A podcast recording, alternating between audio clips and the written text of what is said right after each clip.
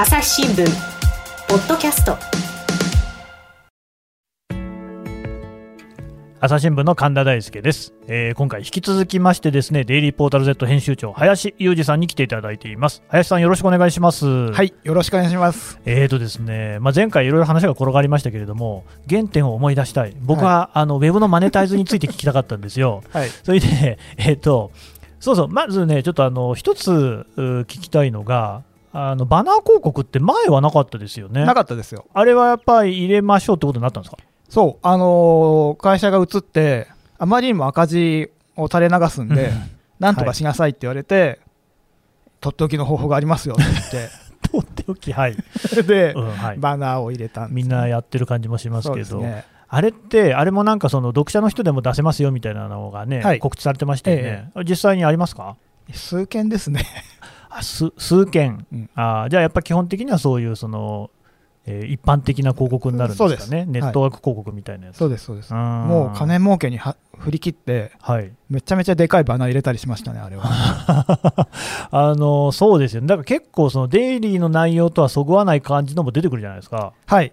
うん、出ます。しょうがない、あまりもそぐな、そぐわわないときは、あの、止めるんですけど、うん、まあ、ほどほどに、そうですね、しょうがない、まあ、ここはもう会社が金稼げって言ったんだから、入れたれと思って、うん、うん、で、入れてますけど、うん、うん、本当はね、確かに、あの、コンプレックス、コンプレックスバナーとかは嫌なんですけどね。はいはいはいはい。まあね、ありますよね、だから今、本当にそういうのが多くて、えまあなんか、あの鼻の穴のところが、穴じゃないか、えうん。なんかあの、物詰まってるあたりがね、はすごい出てきたりとか、あとええ。まあダイエット系のやつであったりとかっていう、やっぱあんまりこうね、出したくないっていう気はするけれども、やっぱそういうの出てきちゃいますよね。そうですね、たまに時計、ロレックス、安売りみたいなのは消してます。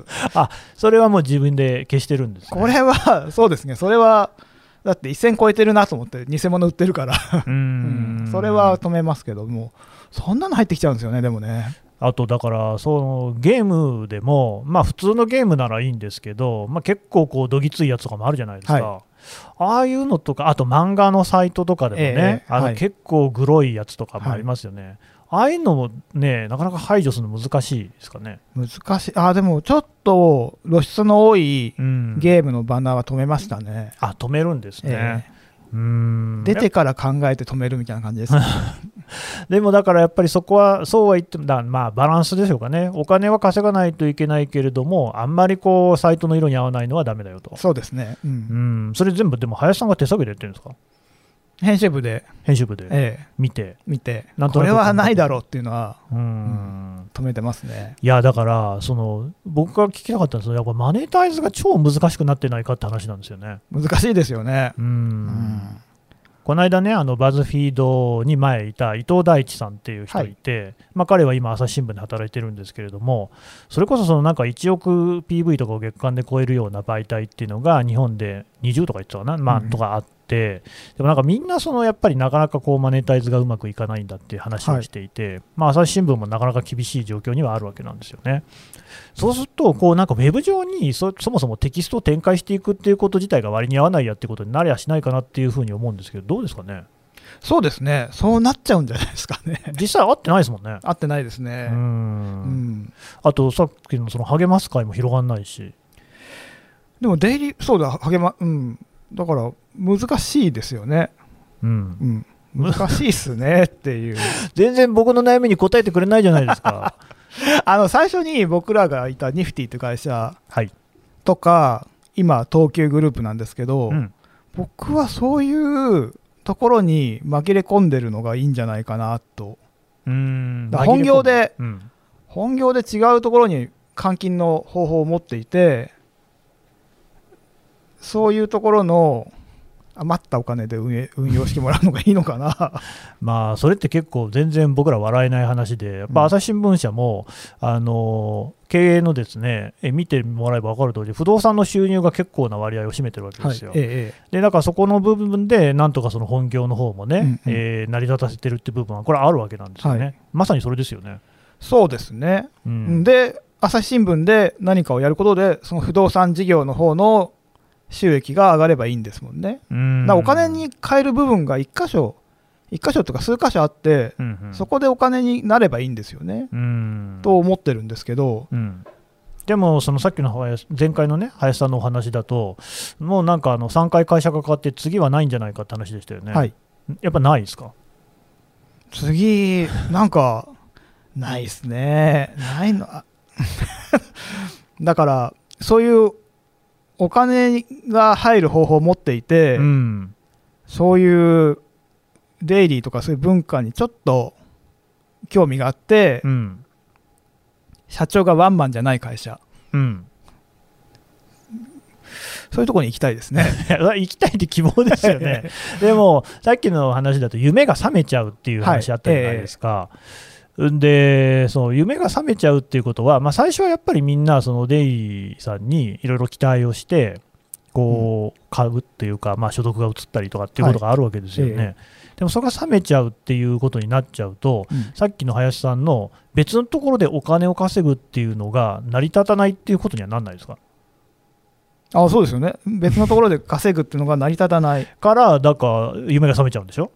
あだからそこの、でもニフティなんかは、プロバイダー事業がもう頭打ちで。会社自体の収入がもう減ってきたところで、株主も変わって、はい。だからその夢が覚めるのと、あと本業がうまくいかないっていうのが大きいのかな。イッツコムさんの場合はどうですか？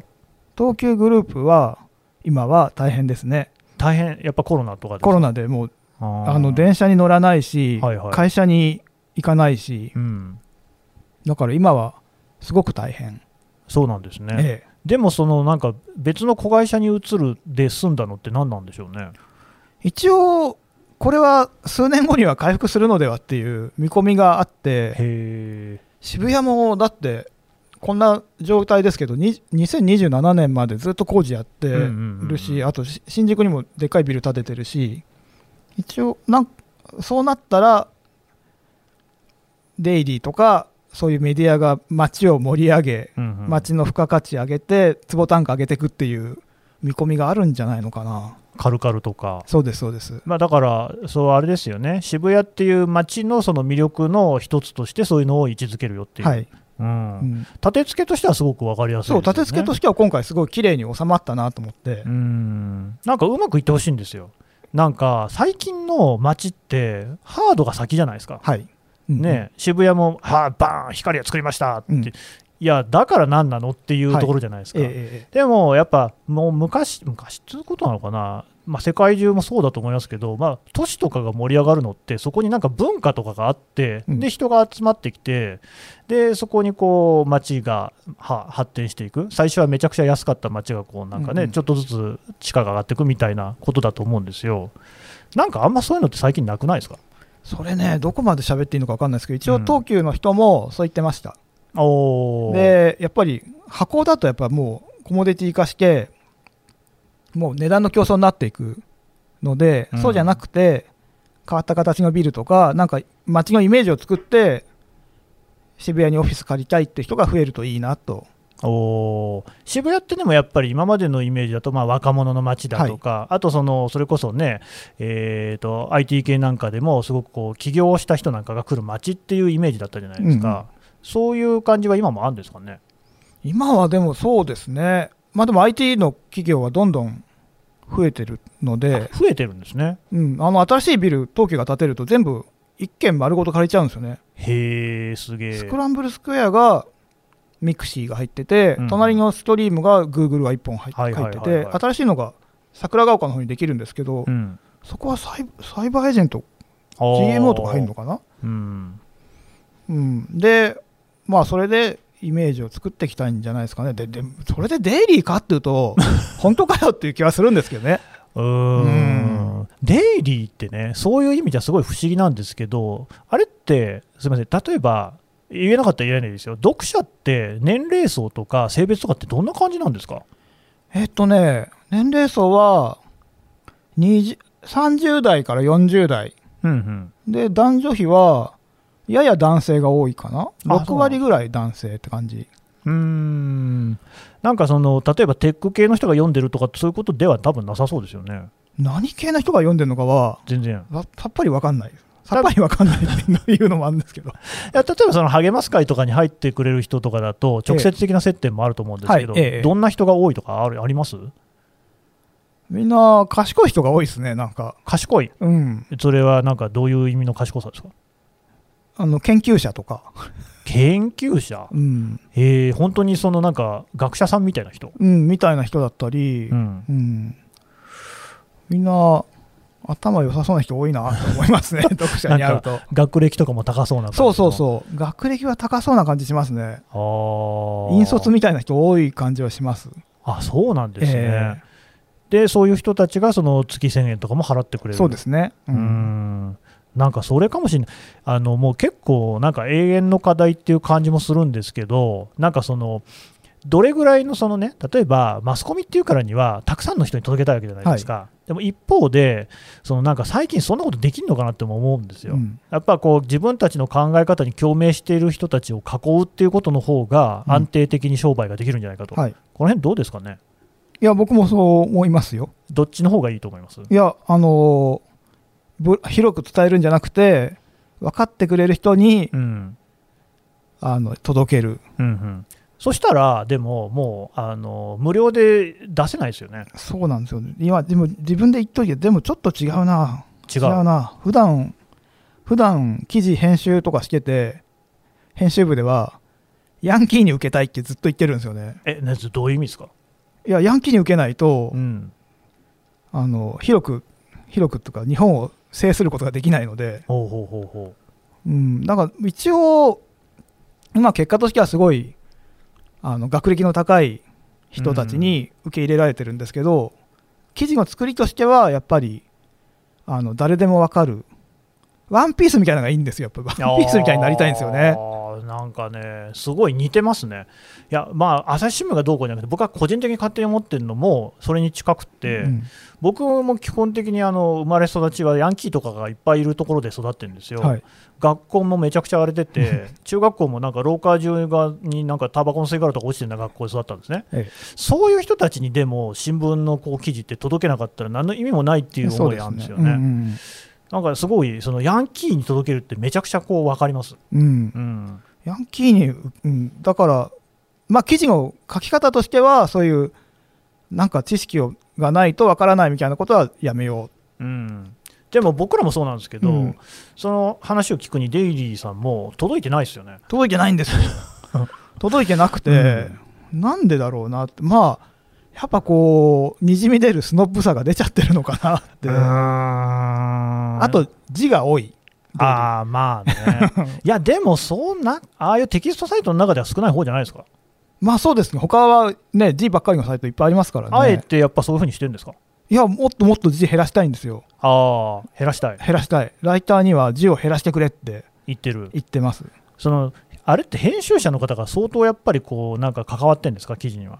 結構関わってますね、最初にネタ出しして、相談して、方向づけ決めて、上がってきた原稿も結構手を入れるんだ。お話ししながら入れたりとかしてますね。へえ、うん。じゃあ手間かかってますね。そうなんですよ。あ その割に長いとみんな読んでくんないからーう、ん。全部漫画にしようかなと思ってるんですよね。別役さんみたいな。ええ。ああ全員写真漫画にするのはどうかなと思って、今日は何とかします。とか言って、こう吹き出しがついてるはいはい、うん。無理ですよねいや、いや、漫画に、本気で漫画漫画にしたいなと思ってるんですよね。え漫画にするってだってそれは漫画描ける人じゃないとダメじゃないですか？あ写写真、写真写真ね。自分の写真に吹き出しをつけて、はいやなんかいいツールないかなと思って、ああそうすればヤンキーに届くんじゃないかと。そう。ああでなんかコミックエッセイって、うん。まあ余談ですけど、ちょっと暗い話が多いじゃないですか、自分の生きづらさみたいな。ああそうですね。じゃなくて、うん、あのバカみたいなシュークリーム逆から食べるみたいなコミックがあったらいいなと思って、ああなるほど、ね、明るいコミックエッセイ、ウェブ漫画、うんうんうんうん。レポートウェブ漫画サイト、うん、うん。これでね、こういう、これならいけますよっていうのを大体会社によく言ってるんですよ。いどうですか？反応は。よじゃあ頑張りたまえって。あじゃあもうこれはね、絶対いけますよって。うん。っていうふうに、いやいや、こんな話をレパートリー5つぐらい常に用意しておいて、うんうんなんかないかって言われたときに、次々出して、明るい気持ちになってもらってうん帰る。そうだった、マネタイズの話を聞くんだった。すぐやっぱり話がそれちゃうんですけど、なるほどね。ああ、だやっぱりその結局、先日見ると、会社をどうやって騙すかっていうところが大事っていうところもあるわけですね。そうですね。あーそこに結構先進してません？すごくそこに熱心にやってますね。そこだけですよ、定理僕。うん、じゃあもうその辺にかけちゃこう結構人には引けが取ら引け取らないぞと。そうですね。ううんん、まあ、どれくらい、みんなどれくらいやってるのか分かんないんですけど、うんうん会社で愛想なくこう上司に、はいとか言ってる人見ると、ヒヤヒヤしますね。そんな態度で接しちゃだめだぞって思いますよ。なるほどね、ええもうちょっともみ手でいけと。そううん朝日新聞ポッドキャスト朝日新聞歩ききは、人工音声が伝えるニュースサービスです。外に出かけたら、スマートフォンのアプリで、お家にいるときは、スマートスピーカーに、朝日新聞のニュースを聞かせて、と言ってください。あなたの知りたいニュース、どこででも、朝日新聞歩きき。たった5分で、今日のニュースをまとめ聞き。いや、でもそうだ、そうそう、何の話って、だからそのヤンキーに届けるの話が面白くって、結局でも、どうなんですかね、こうやって無料でメディアがウェブ上に存在し続けられるのかなと思って、うん、できますかね、これいつかなくなっちゃうのかもしれないですよね。今、誰に話聞いても、やっぱなんか、よっぽど儲かってるって見えるところでも苦しんでますもんね。うん、だからすごく潤沢にお金が、デイリーってもう基本的に儲からないというか、メディアとして儲からない前提のメディアなので、うんうんだから、公共にお金を、なんか、絶対しゅお金が入る方法を持ってる会社じゃないと抱えられないのではって、NHK の人が言言ってて、その通りだなと思いました。だから NHK はいいですよね。NHK はいいですよね。ほっといてもお金入ってくるわけですからね、だからすごいそれ思うとこあって、例えば今回ね、まあ今日これ、収録3月11日なんですよ、で東日本大震災の報道なんか見ても、もう NHK は少なくともテレビではもう圧倒的なんですよね、はい。めちゃくちゃ深い報道をしてる。で民放は残念ながら、いや、頑張ってるとは思いますけれども、やっぱ NHK って全然規模が違う、多分もう1年前とかからもうゴリゴリ企画考えて、そのためにいろんなものを動かして、はい。えーとね、なんか研究者の人だなんだって、あと技術者とかも総動員して、すごいの作ってるんですよね、はい。あと取材も、ええそれはでもやっぱりパトロンがしっかりしてるからなのかなっていう、ええ収入がしっかりしてないと、そんなことできないですもんね。うん。だからそのサブスクリプションにしても、その PV みたいな無料モデルにしても、どっちにしても安定しないんじゃないかと思って、うんうんうんそしたらもう終わりじゃんっていう、うんうんもうダメですかね。テレビも大変そうなわけですよ、CM 入んないとか言って。そうですね、でも、うんじゃあ、そしたら、トヨタとかおっきお金持ってる会社が、やればいいのかって思うと、うんトヨタイムズとか CM やってるの見ると、うんこれかって気がしますね。それもうちょっと詳しく言ってくださいよ。どの辺がこれからなんですか？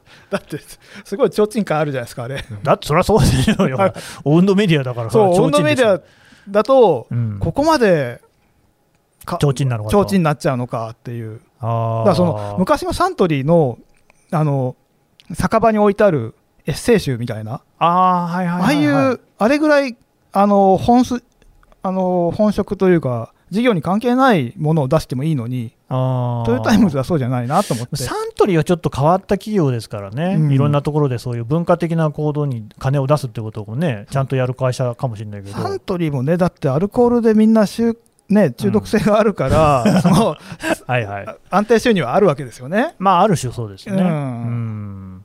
まあでもぜ、やってるのはだって、酒造メーカーでもサントリーだけでしょ、そうですね。ね。うんうんで思ったんですけど、例えばあの JAL とか ANA とかの機内紙はい。って、まあなんかその成立してるじゃないですか、はあれも別にあの機内紙を売ろうっていう気はさらさらないわけですよね、はいはなんかあれぐらいの距離感じゃないとダメなのかなっていうふうに思うんですけど、でも機内紙って逆に言うとこう買ってまで読みたいっていうふうに思わなくないですか、あれはそうですね。閉じ込められないと読まないですよね。そうなんですよね、なんか結局それってそのね温度メディアとかと似てるとこあるのかなと、うんうん別に提灯の記事を書いてるわけではないんですけれどもあんまりそういうふうに買って読みたいっていうところまではいかない、確かに爆笑する気ないしないですよね。うんめちゃめちゃ面白いね。いや、あってもいいと思うんですよ。うんそれが読みたくてみんな飛行機に乗るっていう話があったっていいじゃないですか。実話誌みたいな、あそうそうそうそうの気になっちゃったらすごい面白いですよね。ねえで、なんかそのプレミアムシート乗ると、そのなんかね、伏せてあるところまで読めるみたいなね、はいその何組かっていうのが5次団体まで全部わかるみたいな、そういう話があったっていいじゃないですか。そうですね。ないでしょ？ない。だって結局、みんな、そのなんかテキストのメディアとかって、なんかやっぱ割とどうでもいいのかなっていう感じが最近してるんですけど、あれはでも、機内誌は、そ無難にしちゃおうって思うんじゃないですかね。なんで思うんですかね。そだやっぱそう思うとでも矛盾しちゃうな、でも、だってあそこで稼いでるわけじゃないから、うんとりあえずそんなリスキーなものにしなくても、まあ、うんこれぐらいでいいだろうって、どっかで働いちゃうんでしょうね。まあ、でもなんか時代の先端を行く雑誌とかって新幹線に乗ってるやつとかって、はいまあまあエッジ立ってますけどね。あれはちょっとね、変な方向にエッジ立ちすぎですよね、あれね。うんまあなんかいろんなその影響、僕も JR 東海とか昔取材してたんで、まあなんとなく感じるところはありますけど、だからなんかまあでもそういうことじゃなくって、うんやっぱりこうなんかうまい具合にウェブ上でテキスト文化が残ってほしいんですよ。だってウェブって黎明期からやっぱテキストってすごい大事だったじゃないですか。はテキスト系サイトとかっつってね、あのすごく盛んだったのが、今までなんとなくこう脈々と続いてるのがデイリーかなと思ってるんですよ。はい、うん、消えてほしくない。いや、消消えないですよ。消えない？消えない。いや消えない、ゼイリーはね、絶対消えないですよ。うーんなんで絶対消えないって言い切れるんですか？だって、スポンサーなくなったら勝手にやればいいだけだし、それ勝手にやるっていうのはでもできるんですか？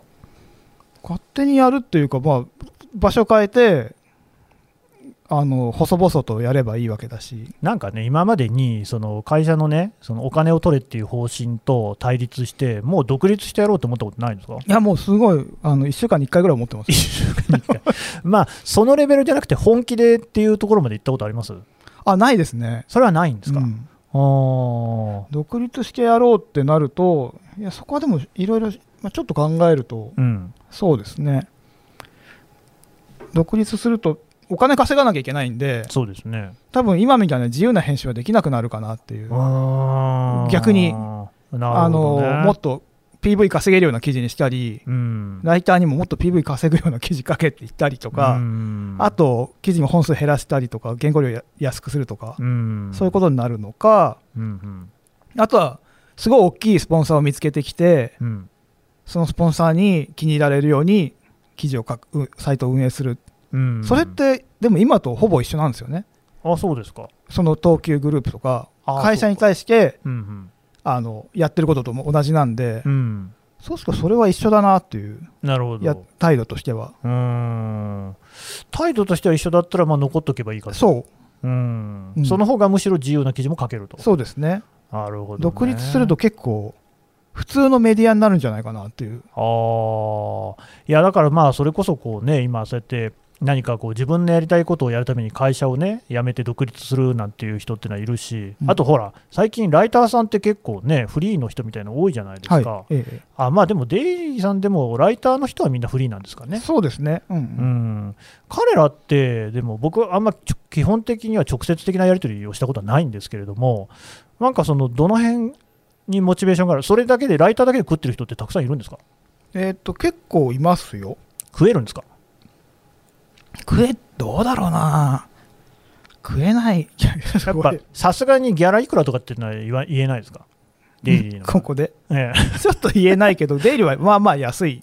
まあまあ安い。まあまあ安くて、うん。あれをそれを記事書くのに2日かかったらうん。損するレベルの金額なのでなんとなく僕のな頭の中の勝手なイメージだと、ウェブメディアだと、すごい中身のあるものを書いて1本3万円ぐらいかなっていう感じはい。はいするんですけど、ええそんなに当たらずとも遠からずですか？そんなに上げてないです。あそんなに上げてないんだ、じゃあ結構きついですね。きついです。だって、それを月に、例えば10本書いたとしても、うん。あの大卒の初任給ぐらいの感じですよね。そうですね。大丈夫なんですかね？いやだからもうお金じゃない人人しか今残ってない感じですねだからそれもすごい心配なんですよ。やっぱウェブの記事、僕めちゃくちゃ面白いのいっぱいあると思ってて、ああいうのがでも残ってほしいんですよね。そうですよねお金がいってなくないかなと思って、言ってないどうしたらいいですかね。そうそこがそこがでも結構シビアな問題でこれいつかみんな、まあ、子育てが忙しくなったりはいはい会社で忙しくなると辞めちゃうんですよね、うん。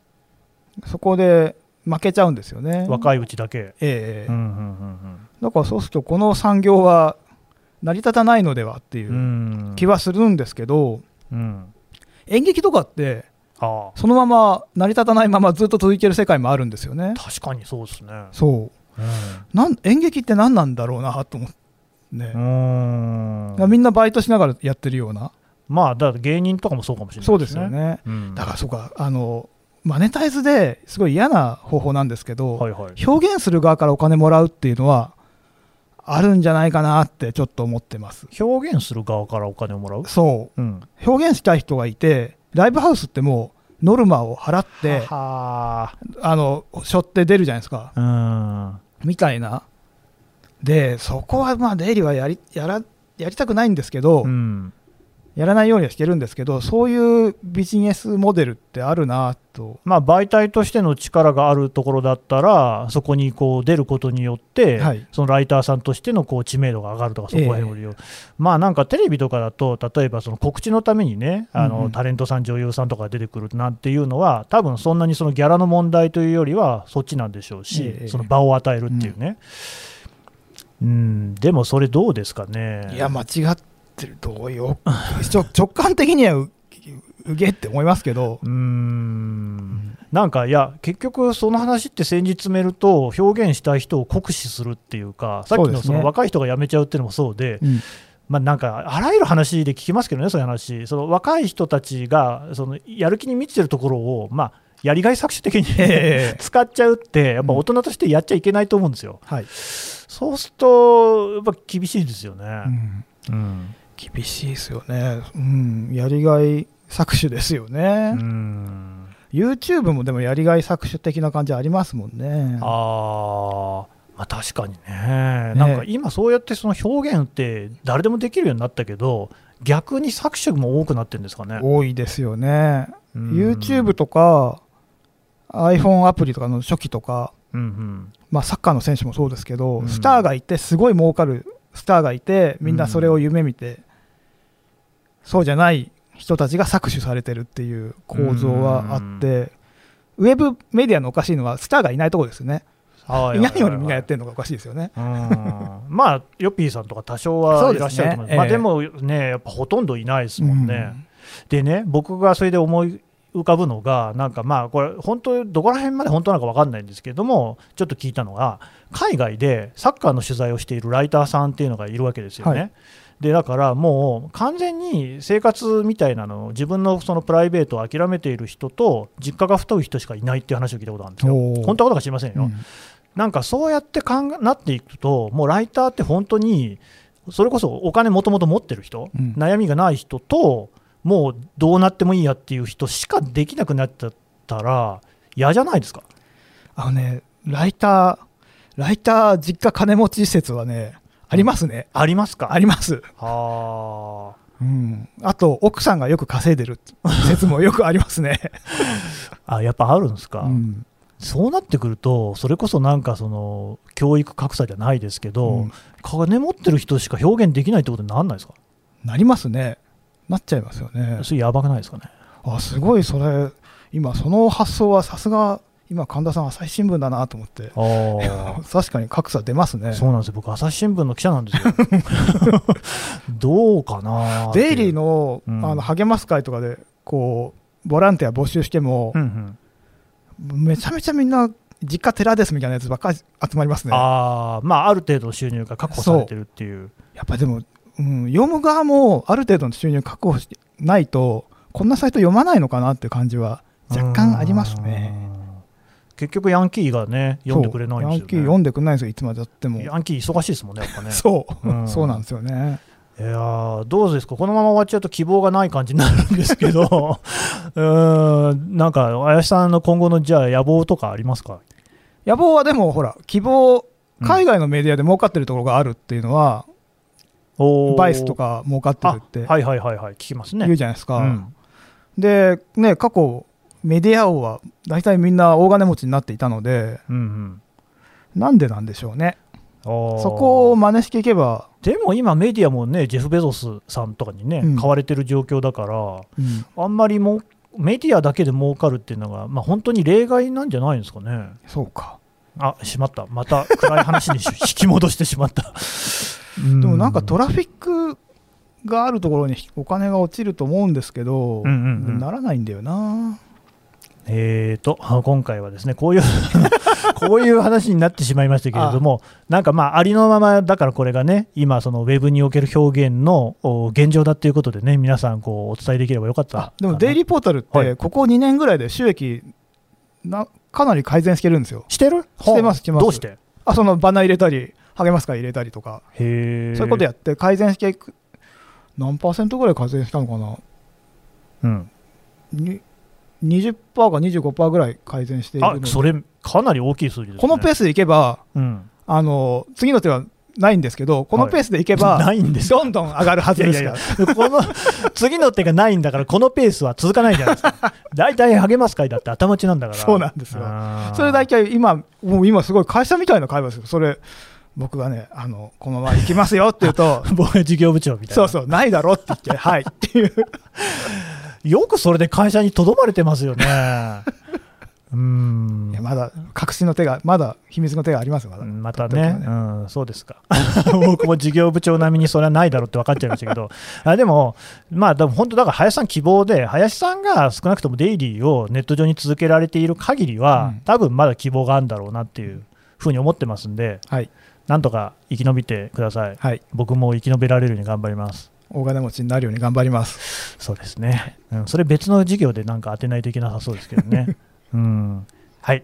あすいません。林さんどうもありがとうございました。はいありがとうございます朝日新聞ポッドキャスト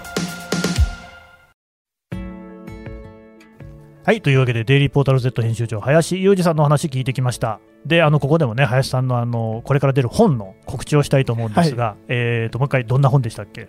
えー地図をなぞる本です 今のところ仮タイトルははい、地図なぞり。地図なぞり、はい。えーねえー6月ぐらいにおそらくダイヤモンド社さんから出るってことでしたね。そうです。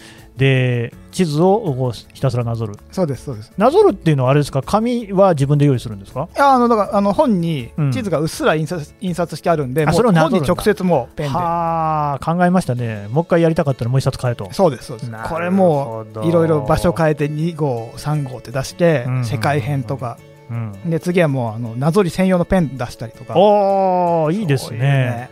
これアプリの展開もできそうじゃないですか？アプリもあのなんかね、D、DS とかで、うんうん。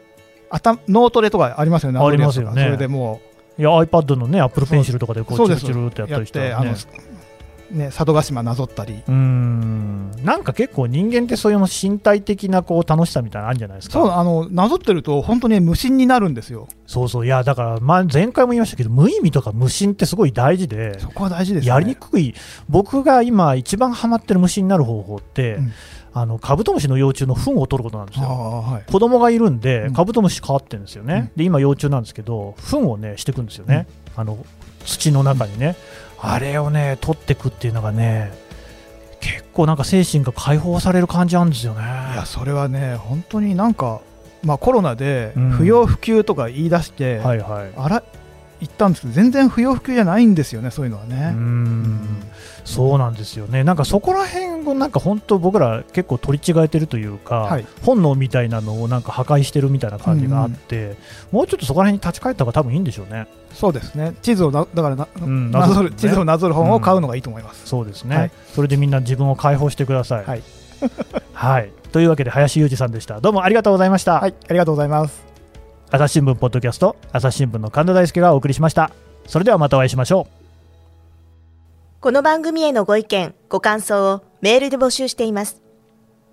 podcast at 朝日 .com p o d c a s t アットマーク朝日 .com までメールでお寄せください。ツイッターでも番組情報を随時紹介しています。アットマーク朝日ポッドキャスト朝日新聞ポッドキャストで検索してみてください。